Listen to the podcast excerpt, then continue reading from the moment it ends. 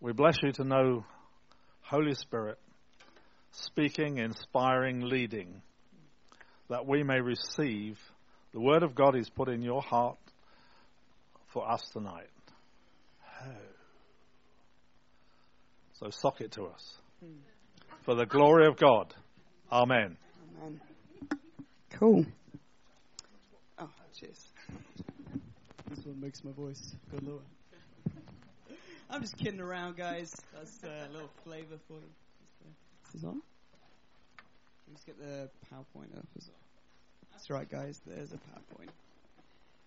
I uh, I just thought what everyone wants to do today on a beautiful sunny Sunday afternoon, you're gonna want some PowerPoint, right?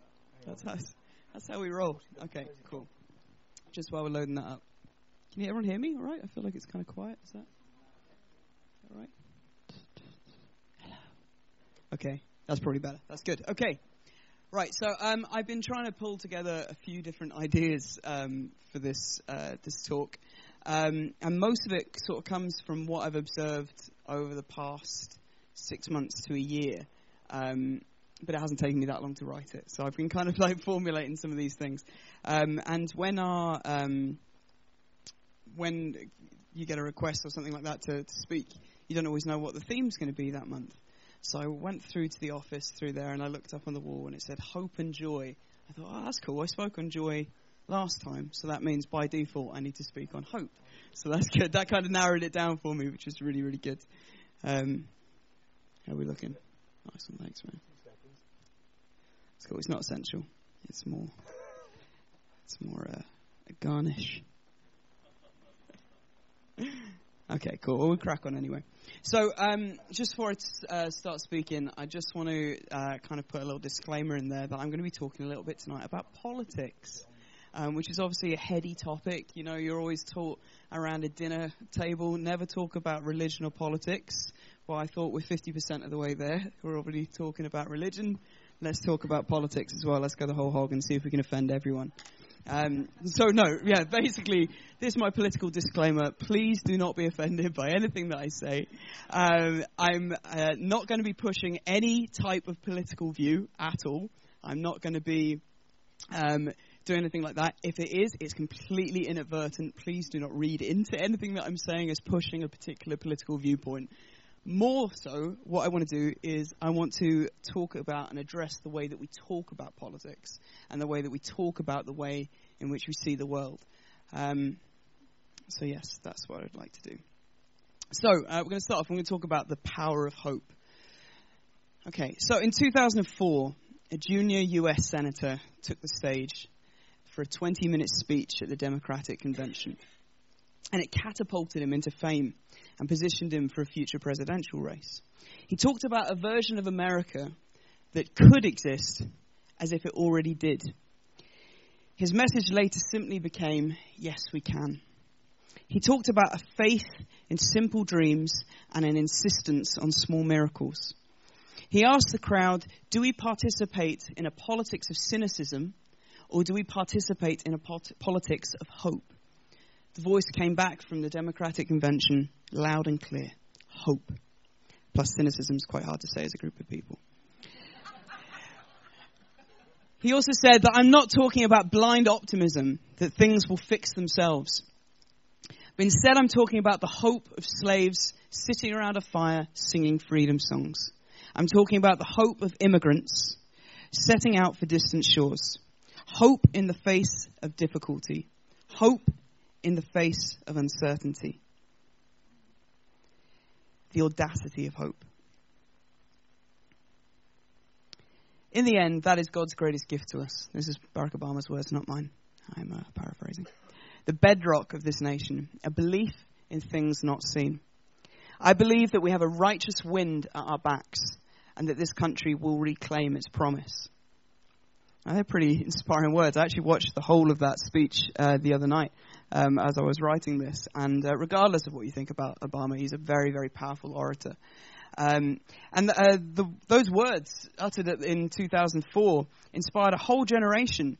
And it went on to uh, he went on to become the 44th president of the United States, and of course the first African American pre- uh, president, a seeming impossibility in that country. Now, Obama's message was so powerful that he gained supporters across the world, not just in his own country. And I remember as a first year university student reading about the presidential race in the papers and being excited about it. It's the first time I'd ever really paid attention to an international um, uh, election or anything like that. Um, and it was because there was this this outsider, this person that you were like, how is this guy kind of in front of all these people? I mean, he's called Barack, which rhymes with Iraq, and his middle name's Hussein. How is this happening? How is he like the the present uh, presidential candidate and the, the hopeful president of the United States. But I was so excited that a message of hope could be mainstream, that it wasn't a politics of bringing other people down, but it was a politics of building up. And that hope is contagious, that hope is powerful. And to speak in words of hope is to share hope and to ignite hope in others. Moving forward to 2012, it was an interesting year for me. Um, I uh, spent the start of uh, 2012 so it was still 2011, um, in my flat in Cardiff. Um, I was on my own um, because all my friends were going to a party and uh, my ex-girlfriend was going, and I didn't want to make things awkward for her. So I very, I was working the next day, so I decided, right, I'm going to stay in. I'm going to make some music. The Mayans say it's the end of the world anyway, so I'm going to just stay in. I'm going to make some music, and uh, and I just did that, and it was on my own. It, and actually, there was parts of it that were actually really, really good. However, um, as midnight approached and I was thinking about my next day of work, I sat there at the fattest I've ever been. um, and uh, I smoked a jazz cigarette and uh, and went to sleep. And I, but the last thing I did before I went to sleep in that very very depressing moment for me was I, I just proclaimed that this next year is going to be better. This previous year, the previous year and the years preceding it had just been pretty pretty rubbish, and um, or seemingly pretty rubbish and uh, I just decided, right, this is this is not uh, this is not how I want my life to be. So uh, I went on and I lived my life in 2012. The world didn't end as the Mayans uh, predicted, or maybe uh, whatever. I don't know too much about Mayan history. Maybe someone else can fill us in on that. Um, it was in the August of this year, though, however, that I uh, I started dating Beth, who is now my wife. Spoiler alert. And in in that November, we went up to Scotland to stay with uh, my grandma. It was my grandma's 80th birthday. And uh, my mum and dad, I brought the film um, Father of Lights uh, with them. Um, and if you've seen this film, it's absolutely amazing. I heartily recommend it. Um, the film is essentially the filmmaker set out to explore who God is. That's basically his kind of like investigation of it. Um, but it's really powerful. Um, and uh, it was even more powerful for me because I hadn't really been walking with God at all for about seven years. So I've been uh, I've been away from things um, for a really long, long time. But through virtue of, of starting to date a pastor's daughter, uh, these things are kind of sort of like started coming back into my life, and um, I'd started talking to God again, and um, no more jazz cigarettes. I should should uh, should say there, of course. And um, I started kind of like pulling my life back into line um, and I was noticing a, a difference. Um, but I still felt really, really far away from church at that point. I've really felt like, uh, you know, as a teenager, you put a lot of blame on things on church. You know, the way you feel it, I'm so misunderstood, rah, rah, rah, rah, you know, um, and you kind of it, uh, something hardens in your heart. Um, and I just didn't feel that it represented anything about me. Um, and I thought, basically, my, my viewpoint was that I thought the church was full of hypocrites. I thought that um, that people kind of went on a Sunday, and and that was it. It didn't really affect their life in between. I hadn't, hadn't um, I'd grown up in a, in a great church, and I, um, but I just kind of been put off by a few things. Let's just let's let's leave it at that. Um, However, uh, as I was watching this film, my heart was like softening. I could feel it uh, softening up. And uh, I saw some amazing people in that film speak and act in strength. Um, it's kind of a, it's a bit of a who's who of modern charismania. This film is pretty good. Um, there's all the hits, um, and there's some great moments of just like ordinary people who just like move to China and start a children's home. And there's this beautiful scene that just absolutely wrecked me of this this guy just hugging his uh, adopted Chinese son. It's just uh, it's it's an incredible moment, an incredible picture of who of who God is. But um, there was uh, one voice in this film that really, really stuck out to me, and that was it was the first time I'd ever heard Bill Johnson speak. Bill Johnson from Bethel in Redding, in California, not near the M4. And uh, he said something along the lines of, we can turn this thing around. And it was the first time I'd really heard someone sort of say that. Uh, uh, someone sort of say that actually the general narrative of history isn't kind of, if you imagine the chart is kind of going downwards to an eventual decline and the end of the world. But it was actually this idea that actually if we if we bring the kingdom of God here to earth, then uh, we can t- actually turn this thing around. That we're not we don't have to look into this like situation which is gradually going to become darker and darker and darker, but actually that we could bring light into that situation. Um, and it, like I said, it was the first time I'd heard that. And like uh, Obama addressing the, the, the nation, uh, these words addressed me as someone who believed in Jesus. Uh, and it shared hope with me and it ignited me. Um, and it was the hope that I heard, uh, heard and, and, saw in this film transformed the way I saw the church, transformed the, the way I saw the world, and it transformed the, the way I saw the narrative of history. And the thing I want to kind of get across to you guys tonight is that hope and joy are not trivial things. They're not these like fluffy things that we kind of colour the words in when we're in Sunday school. Um, they are vessels that carry the love, the light, and the life of God.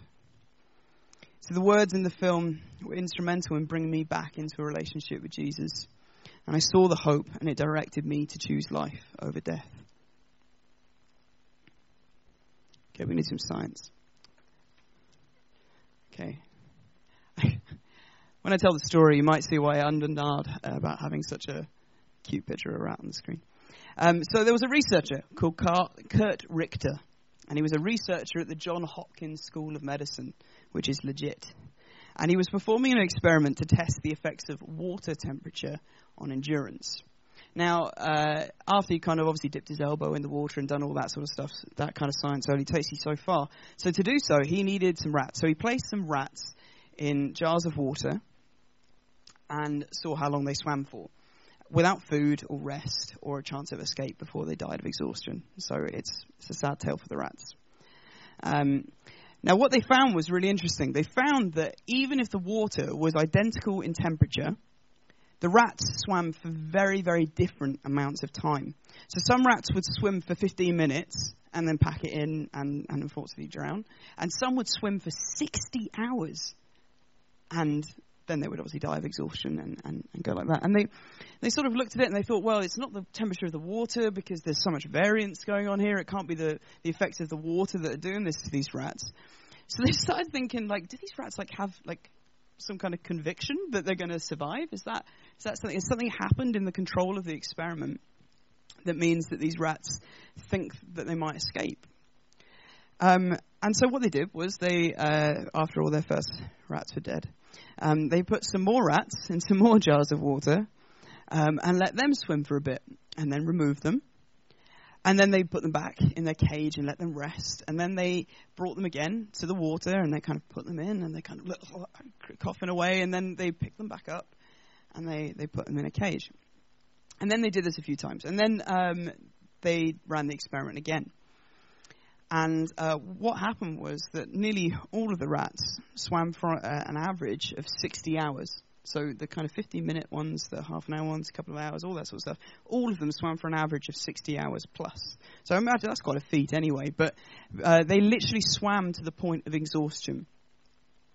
And what they realized was that uh, these rats suddenly had like a hope of rescue, that they saw that what they were doing um, might lead to, to rescue. And they saw that those rats that had maybe died within 15 minutes in the first set were essentially devoid of hope.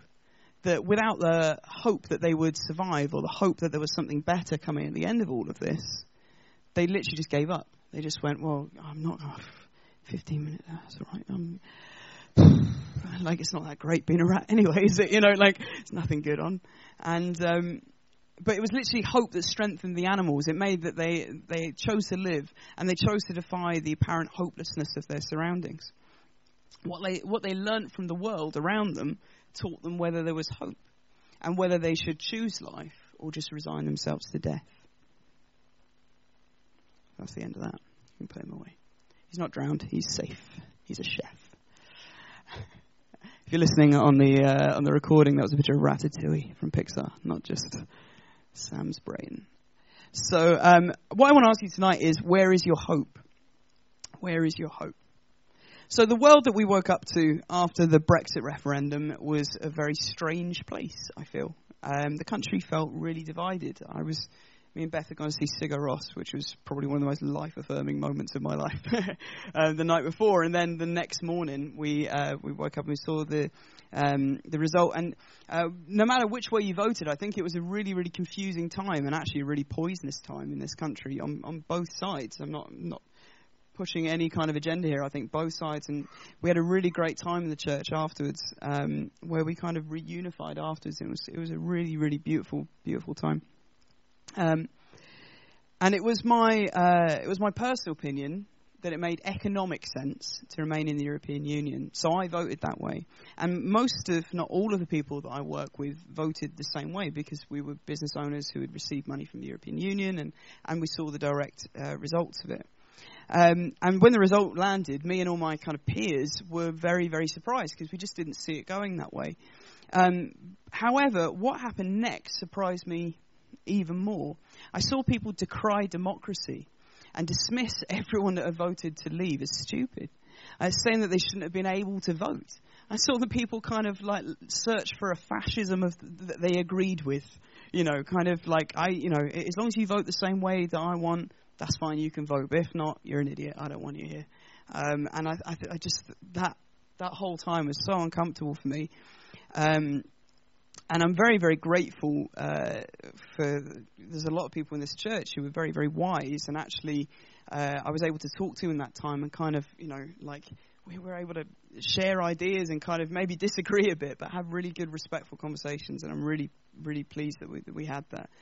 Um, but the repeated sentiment at the time was. Uh, from the, the kind of like lefties was thanks to you everything's going to go wrong we're doomed this is it we might as well give up that's our 15 minutes. We're done. And what shocked me even more was that I saw Christians with this same viewpoint. Um, you know, I kind of expect it from a few of my kind of angry communist friends, but uh, I didn't expect it from. Uh, I have a friend who started a fight on an airplane to Cuba with a first class customer, so that was uh, he, he was he's a niche guy. Um, so yeah, but like I said, what shocked me even more was uh, that I saw Christians with this point of view, and I saw friends of mine who essentially uh, had, had, either lost hope or were just espousing this viewpoint of lost hope that everything was kind of done. And uh, and where was the hope?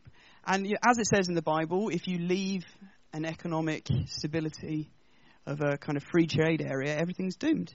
No, it does not say that in the Bible. It says that there is surely a future hope for you, and your hope will not be cut off. And that's in Proverbs. Um, surely there is a future hope for you, and your hope will not be cut off. That's a promise that there is a hope, and it's not going to end. That's the promise.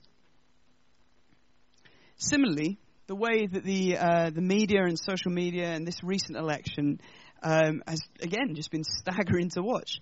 The vanguards of journalism have been polluted by this kind of fake sensationalist news. They're kind of distracted and uh, they've got these uh, alternative facts coming through and things like that. And it's been very, very hard to filter out um, facts from um, essentially hyperbole. Um, and in recent years, the way that the media works has changed dramatically. Social networks facilitate the spread of ideas faster than a newspaper ever could. Um, and we're able to kind of reach further and reach faster than ever before.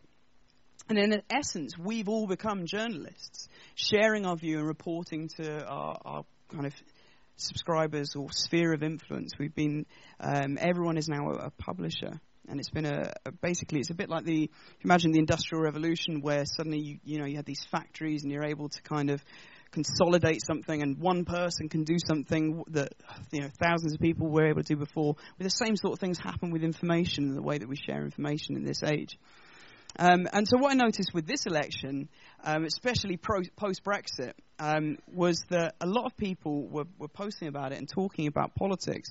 And um, I think that's great. I actually think it's really, really great that in the, the wake of something happening in the country that's kind of like shaking everyone up, people are actually really interested and engaged in governance. And they're really engaged in the way that they're being led and that things are kind of happening in this country. They're not content to just. Uh, sit in the back seat. It's what's what's happened is being political has become fashionable. You know, we've got these 18 year olds talking. You know, like I mean, I hadn't heard of the the, uh, the DUP. You know, that much of it, but I know a lot of 18 year old experts now. You know, on Facebook. Um, and and 40 year old experts and 60 year old experts. Um, people being kind of uh, you know, politicized is fashionable. But unfortunately, I think the other thing that's kind of happened is um, cynicism has become fashionable. Um, it's not it's not uh, talking about how can we fix things, but it's talking and just kind of observing and labeling things that are broken. So uh, I actually studied journalism in university. This picture will make sense. This isn't a picture of me on that New Year's Eve. um, so in university, I studied journalism. That was my degree, um, and uh, I haven't gone on to be a journalist. Um, and in one of the reading lists in the first year was a piece um, by the journalist John Humphrys. He talked about the need for criticism instead of corrosive cynicism. Um, and it's a sentiment that stuck with me. Um, the difference between the two is that one is trying to make something better, and the other is tearing it down without trying to rebuild it. That's a really important distinction. See, the original cynics I actually found this out the other day, were a Hellenistic, Hellenistic school of thought. That's a fancy word for Greek.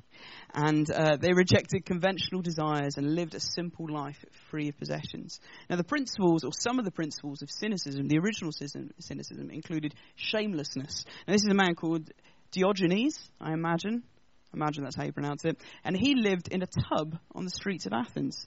So he just lived there. That's what he did people uh, came to see him. The word cynic actually means dog-like, which is why he's uh, surrounded by dogs just here. Um, they would defy the norms of society, um, and they would live in accord with nature. Um, which all sounds kind of good, right? There's like kind of you know the, stuff in that. Um, but the, the, one of the last things is that they believe that human flourishing depends on self-sufficiency. Now you see, the cynics wanted to tear society down, but their plan for rebuilding it was the self was humanity. And there is a link between the styles of teaching from the Cynics and the early church. They actually kind of borrowed uh, in style.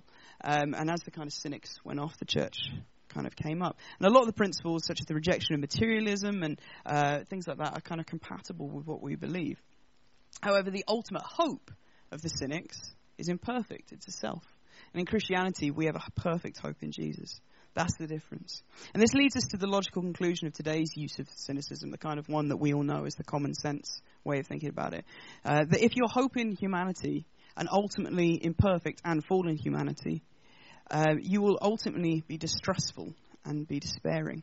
Um, and as I was doing some research for this, I, I found that uh, there's a study that links um, cynical distrust actually to dementia, that it actually, this kind of like negative stuff in your brain actually leads to kind of uh, there's a correlation between the two. This kind of distrust in your early life can lead to a position where you might be very distrustful and kind of it, it, it runs rampant.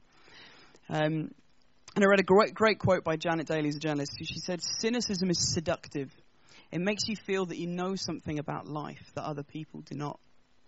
Um, and that's just it. To be cynical is to place yourself kind of higher than everyone else. You see the problem with everything. You distrust everything, but you offer no hope or solution. Without trust, you can have no hope. So, where is your trust? Well, that hasn't worked. I won't talk about that. Um, this is a thing called the shrug. You can Google it later. It's kind of like a, a, a what's called a, an, uh, an so I'm trying to work out the difference between an emoji and emoticon, but basically there's a difference when it's made up of text characters. This is made up of a uh, a few Japanese characters, but it's essentially this, just like someone going like this, kind of shrugging like that. And it's kind of an answer to a lot of things. And I, I was just going to share it because I think it's a really great picture of um, that kind of like, well, you know, what do you expect? Kind of no solution, kind of shrugging like this. Um, and it's uh, something that's used on social media a lot. But anyway, because that hasn't worked, it's kind of deflected me. anyway, so where is your trust? Where is your hope? Is it in our government? Is it in your bank account? Is it in the strength of your body? Is it in your relationships? So it says in the Bible, do not love this world, nor the things it offers you. For when you love the world, you do not have the love of the Father in you. For the world offers only a craving for physical pleasure, a craving for everything we see, and pride in our achievements and possessions. These are not from the Father, but are from this world, and this world is fading away, along with everything that people crave. But anyone who does what pleases God will live forever. And it, I was, uh, as I was thinking about this stuff, I was thinking about the hymn where it says, uh, and it kind of like been modernly translated as well, but that line where it says, I dare not trust the sweetest frame, I dare not kind of like lean on anything too hard, even if it feels kind of sturdy, because this world is fading away. That's, that's, that's happening. The things around us are fragile, and they'll wear out, and they will fail. So after Brexit, um, I think that was probably the last time I kind of uh, impassionedly shared political ideas uh, with people before uh, this this election. It was a really very very funny moment around a dinner table, which uh, with my my grandma and my uncle and my auntie and a few uh, a few of our family. And there was this kind of moment of silence, and in my head I thought, wouldn't it be really funny right now if I asked, so Remain or leave? What do you think? Because I was just thinking there's going to be a lot of different viewpoints in this room. And I thought, oh, this, that'd be really, really funny. So what I did was I kind of went round the room in my head and I worked out, okay, remain. And sort of did a little mental tally and how the silence went on. And then my grandma said, like, so this European Union thing, what do you think? And just kind of like literally we had uh, some some awkward conversations. So um, on the on the back of that, I decided I was going to take this reset. I was going to kind of um, take a break from talking about it with people for a while. Um, and I realized that a lot of my anger and a lot of my rhetoric had been carried over from a period in my life where I wasn't walking with God. Um, and so, as as a result, like I said, I decided to take a break um, so that I could essentially like forget my lines. I could break character for a bit. Um, and that's really important because it says again in the Bible that the words that you speak come from your heart, and that's what defiles you. And what actually I was seeing was that I was thinking, actually, maybe these words that are coming from my mouth aren't actually from my heart. Maybe they're just this kind of like learnt, um, these learnt lines. So I didn't, I didn't disengage, but instead I engaged with politics through the heart of Jesus for humanity. So instead of trying to intellectualize things and work things out, I decided that I wasn't going to rely on myself. I wasn't going to rely on what I thought was best. I wasn't going to think that makes economic sense. I'm going to do that. I'm not going to do that. I'm not going to do that. I'm not going to try and think about this sort of thing. I'm not checking out, but I'm going to view all of these things through the heart of Jesus for humanity. Um, and you see, my anger came from a genuine place of passion for justice. Um, you know, I, I, don't like it when there are inequalities and, and things like that. Um, but what good had my anger done? See, my politics was purely based on this kind of self sufficiency. And I was shouting at the crumbling walls of civilization instead of speaking to the architect.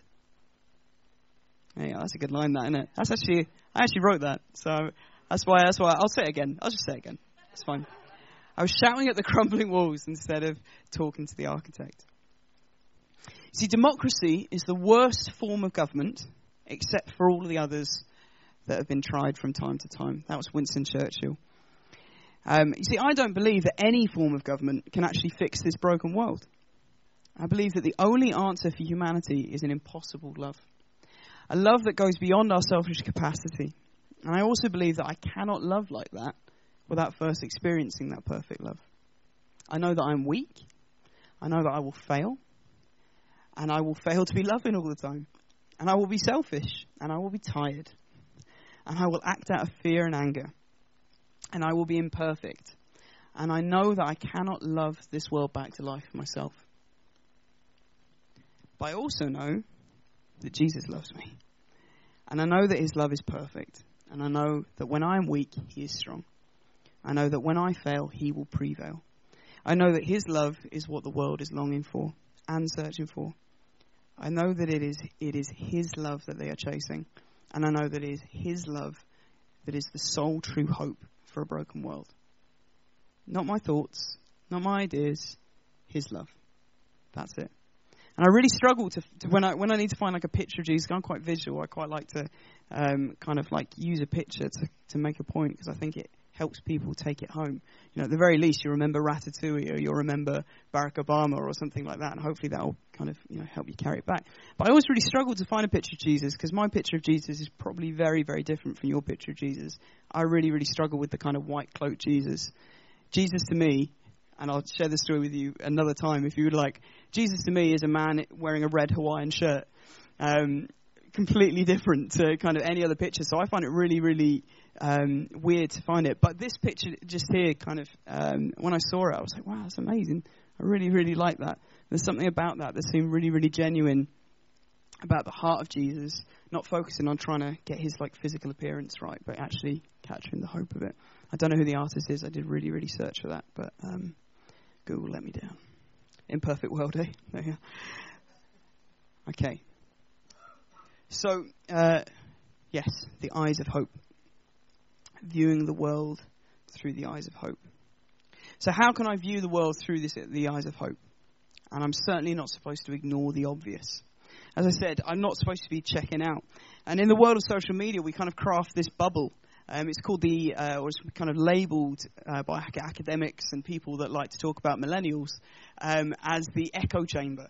And it's, um, it's this idea that on social networks, you click like, and then Facebook shows you, or, or any other social network you may choose to be on, um, shows you more of it, and it shows you less of what you don't like. And so you kind of you see more things you like and kind of oh yeah I like that I like that I like that I like that. And pretty soon you're surrounded by stuff that you agree with, um, and it's uh, there's very little to kind of challenge you in, the, in in in there. And that's probably the reason that some people were really surprised about the Brexit vote, other people weren't or that some people were really surprised with the results of the election and other people won't. You see, if you read my, my timeline at the time, you thought Corbyn was going to have a landslide, but I kind of I knew this idea that I was only seeing, you know, kind of like my like lefty friends kind of like it, and I knew that people that were maybe not voting for Corbyn were actually probably staying a bit quiet because it got a bit nasty. Um, and so, yeah, as I said, pretty soon we're surrounded by the stuff that we agree with. And surely we could live our lives with actually only hopeful messages. We could actually very easily just keep liking pictures of sneezing pandas and uh, all that sort of stuff. Um, and it would be. Uh, it would be there. Hope would be around us. We wouldn't have to kind of deal with anything uh, challenging. But is that really a hope worth believing in? Is that, uh, if it can't stand up to the real problems of the world, is that something that we can actually kind of build our life on? You see, uh, the narrative that we surround ourselves on kind of social media and in conversation um, pretty soon becomes our, uh, our truth, our kind of personal truth, but it's not actually reality. So um, actually, in the again in the election, I, I came across this um, line. I love the message. Sometimes, equally, sometimes I really don't uh, kind of get on with the message. But sometimes I think it just absolutely nails it. And in Ecclesiastes seven eighteen, he kind of paraphrases it as, "It's best to stay in touch with both sides of an issue. A person who fears God deals responsibly with all of reality, not just a piece of it." So, what does that mean? I, I believe that it is very, very important to see what's happening, but again, to view it through the eyes of hope, view it through the heart of Jesus for humanity. And in the wake of all the kind of destruction and things like that that you might see, hold fast the conviction that Jesus is Lord and that this is his creation. Now, that being said, it can be very, very jading to listen to the news. And uh, that's because that isn't, the news isn't really sharing the hope that we have. See, when we listen to voices that aren't hopeful, it becomes really, really important for us to, to guard our hearts. And the way that the media reports things is actually is designed to make you keep watching. They know that, the pe- that people respond to fear, sadness, and kind of absurdity. They dwell on details of kind of like morbid details or kind of like they keep going. They love sadness and death because it keeps people watching. And if the message was, look, this has happened, okay, it's really, really sad, obviously. But do you know what? This is not the kind of course of humanity. This is not what's happening in the world. This is not the picture. We don't live in fear. We don't live in in anything, anything like that. We'd stop watching. We go, oh, cool, thanks, news.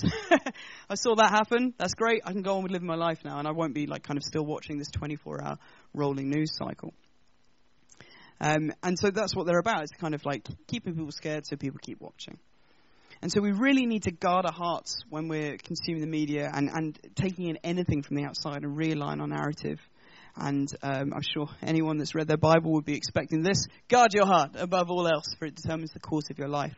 That's in the New Living Translation. Actually, in the English Standard version, version, I kind of wanted to kind of like chop and change these verses, kind of copy and paste. Um, the English Standard Version uh, actually says instead of uh, determines the course of your life, it says, For from it, it flows the springs of life. The springs of life, the things that kind of replenish and refill us.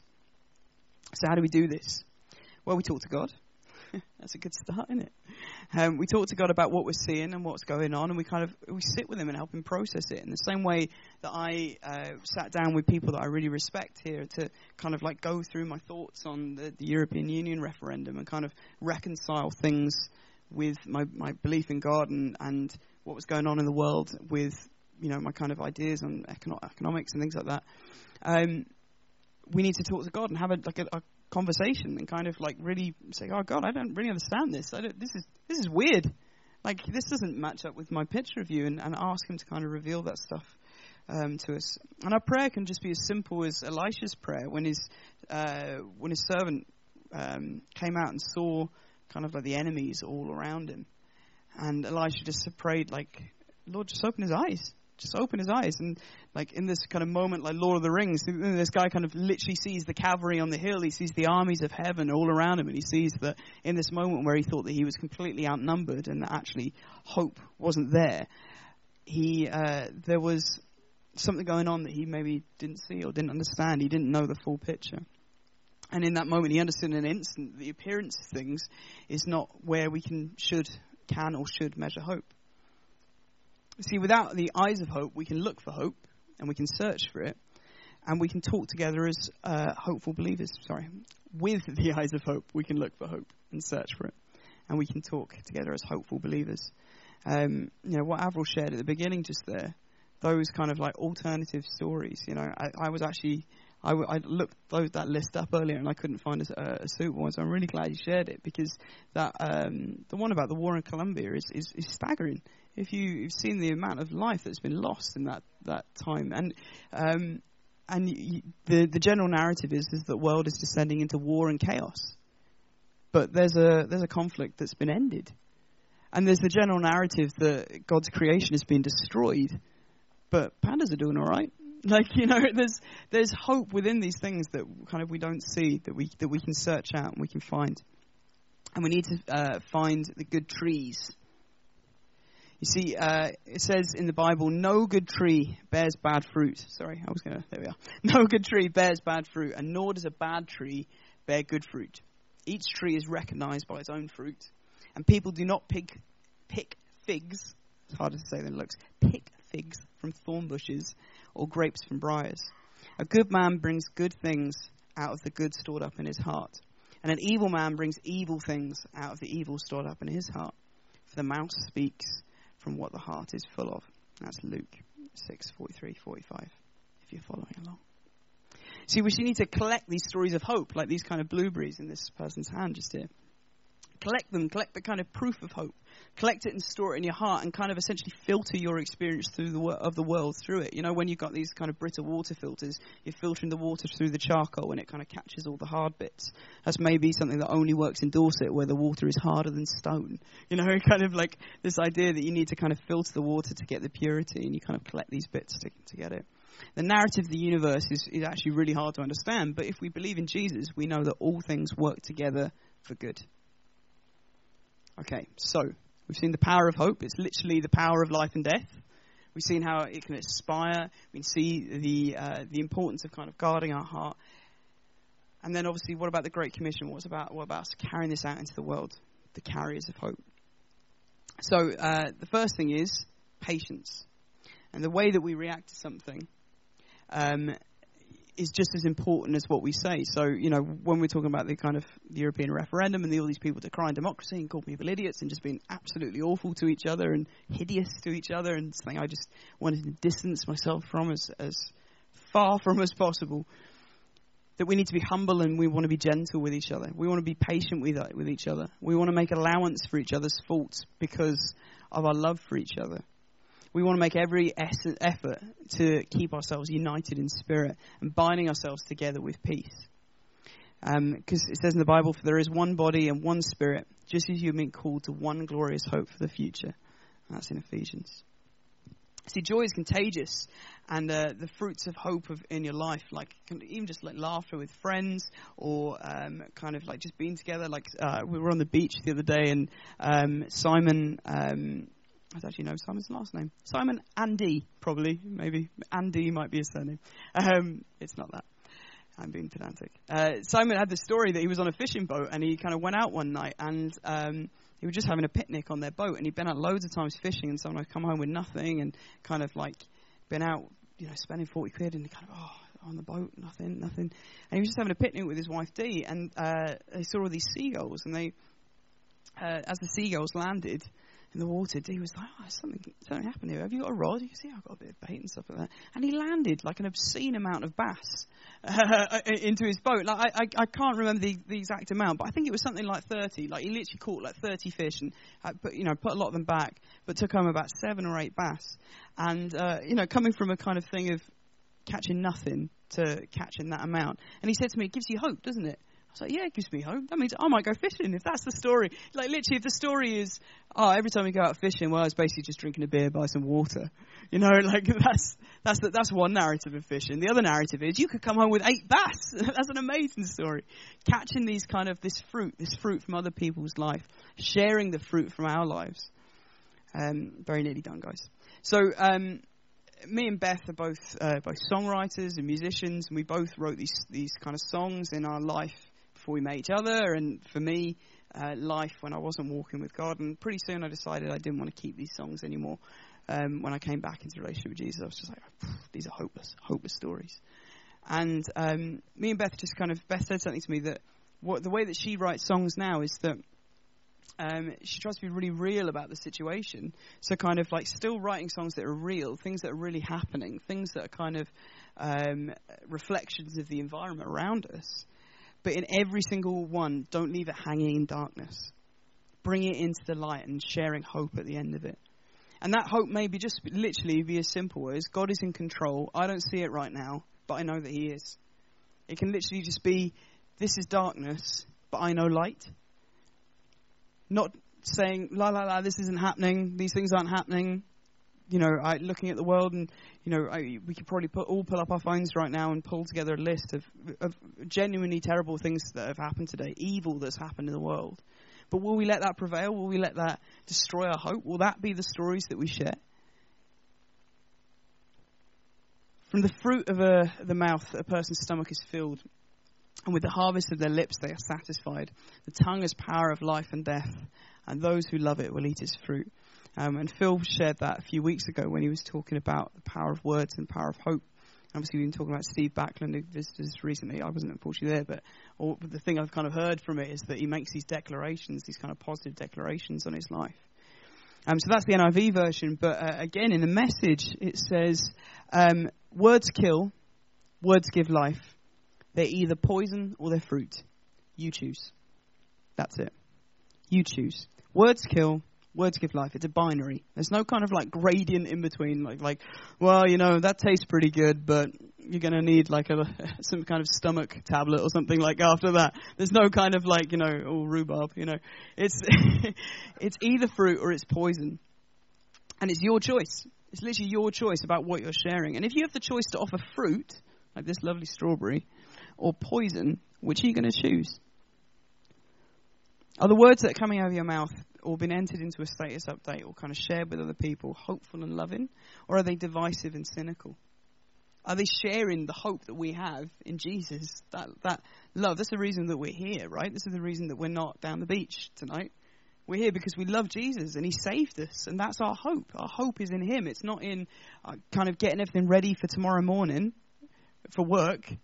You know, I want to pray. I want to. I want to be here. I want to kind of I want to be sharing my hope in Jesus and I want to be sharing that hope with other people and I want to carry that out on Monday morning to other people that I come across. Are my words a witness to the truth that I believe in? Are they, are they a way by which the world will know him? That's a really big question. Are your words a way by which the world will know him? See, I'm still getting this right myself. I still get angry. I still get all these things, but I'm just trying to be more aware of it. I'm just trying to uh, think more about it. I'm trying to not speak out of these kind of this script that I've learned. And I'm trying to kind of readdress things and view everything through that heart, that heart of Jesus for humanity. Because when you understand the power of hope, you cannot consciously share anything else. Are you sharing life? Are you sharing death? Are you sharing poison? Or are you sharing fruit? That's my question for you. I think Errol's going to kind of hand over for communion. Done. The Archbishop of Canterbury um, has sent a message about taking the poison out of politics, and I think that's what Sam has done tonight. So well done, Sam. That wasn't easy, but it was very thought provoking. Um, and tonight we're going to um, share communion, and uh, I've been thinking about what the world needs is um, love and unity and humility.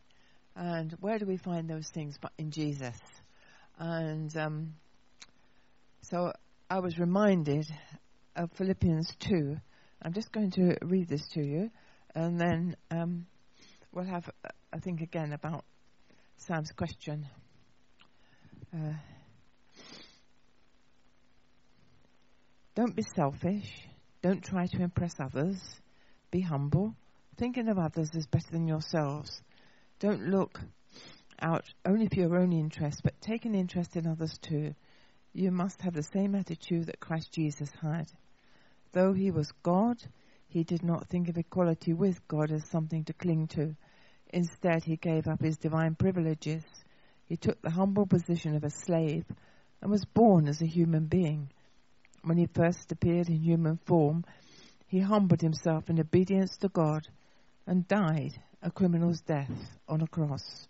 Therefore, God elevated him to the place of highest honor and gave him the name above all other names, that at the name of Jesus every knee should bow in heaven and on earth and under the earth, and every tongue declare that Jesus Christ is Lord to the glory of God the Father.